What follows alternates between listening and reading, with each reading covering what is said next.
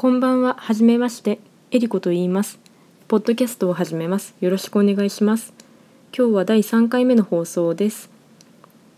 新年おめでとうございます。昨年始めてまだ2回しかやっていないんですが、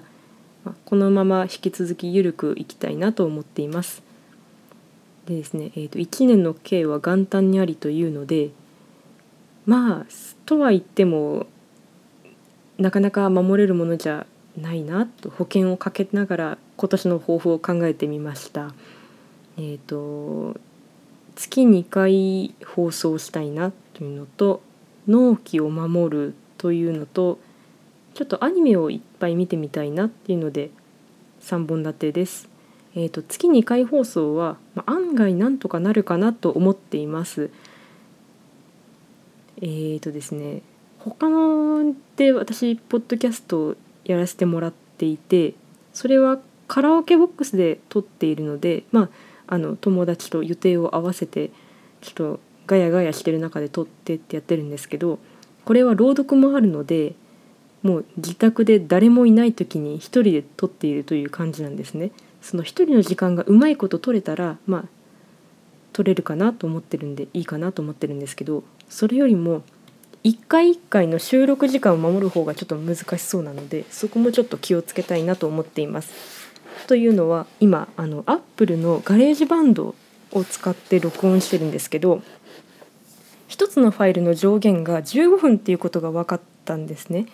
で前半の雑談はそんなに時間取ってないんですけど朗読の制限がちょっと難しくなってくるなっていうことが分かったのでまたちょっと作品を選ぶ基準が厳しくなってきてるなっていうふうに思って思いました。ちゃんと測りながらやっていこうかなと思ってます。あと納期は仕事じゃなくて趣味の編み物の方です。えー、とまあ浅いんですけど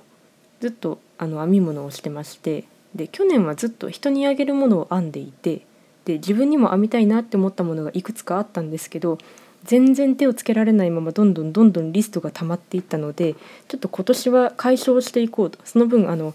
作りたいと思った時に毛糸を買ってしまってるので今毛糸の山がすごいんですね。でちょっとそれを頑張って消化したいなと思ってでまあ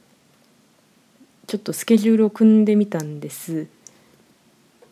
割と無茶めなスケジュールなんですけど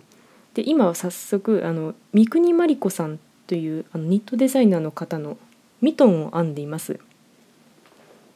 あのほぼ日刊糸井新聞にミクニッツというあの三国真理子さんのデザインした、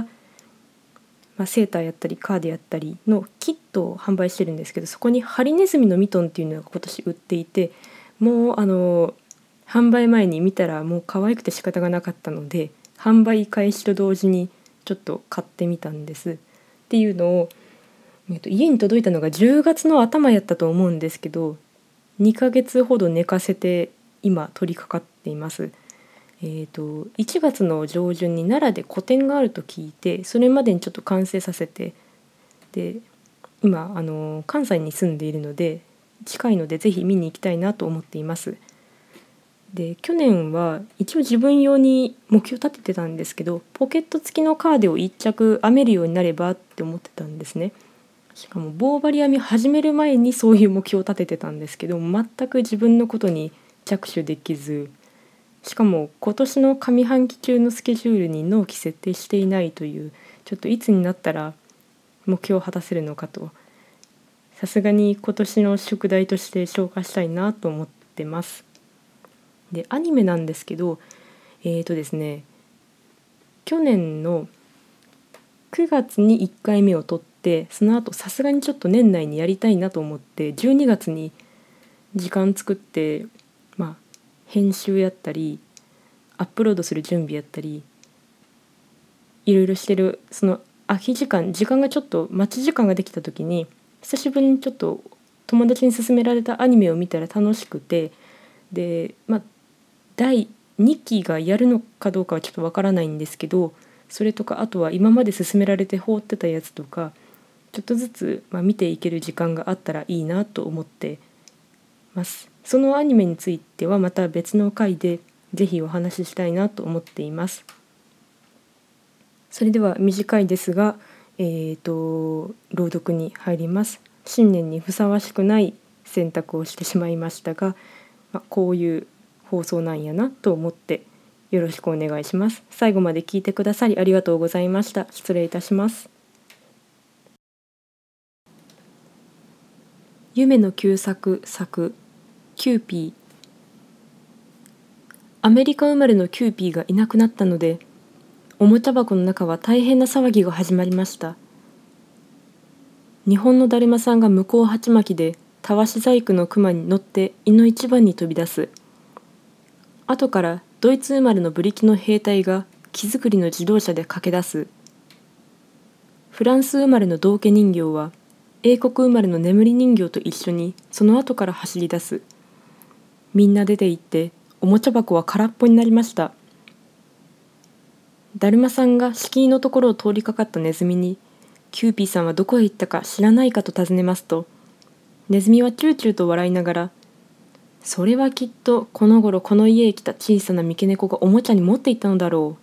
と言いました。それというので縁側で日向ぼっこをしている三毛猫を捕まえてだるまさんが睨みつける。兵隊さんが剣付き鉄砲を突きつけてキューピーをどうしたのか聞くと三毛猫はびっくりして顔をなでて「いいえにゃんにも知りません」私はお嬢さんの帯だのまりだのはおもちゃにしましたがまだキューピーをおもちゃにしたことはありません。大方それはネズミさんが私をここから追い出すためにそんな悪いことをしたのでしょうと言いました。みんなはなるほどと気がついてすぐに天井裏へ駆け上がって方々を探しますと隅っこの方でキーキーピーピー鳴く音が聞こえますのでそれと言ってはせつけました。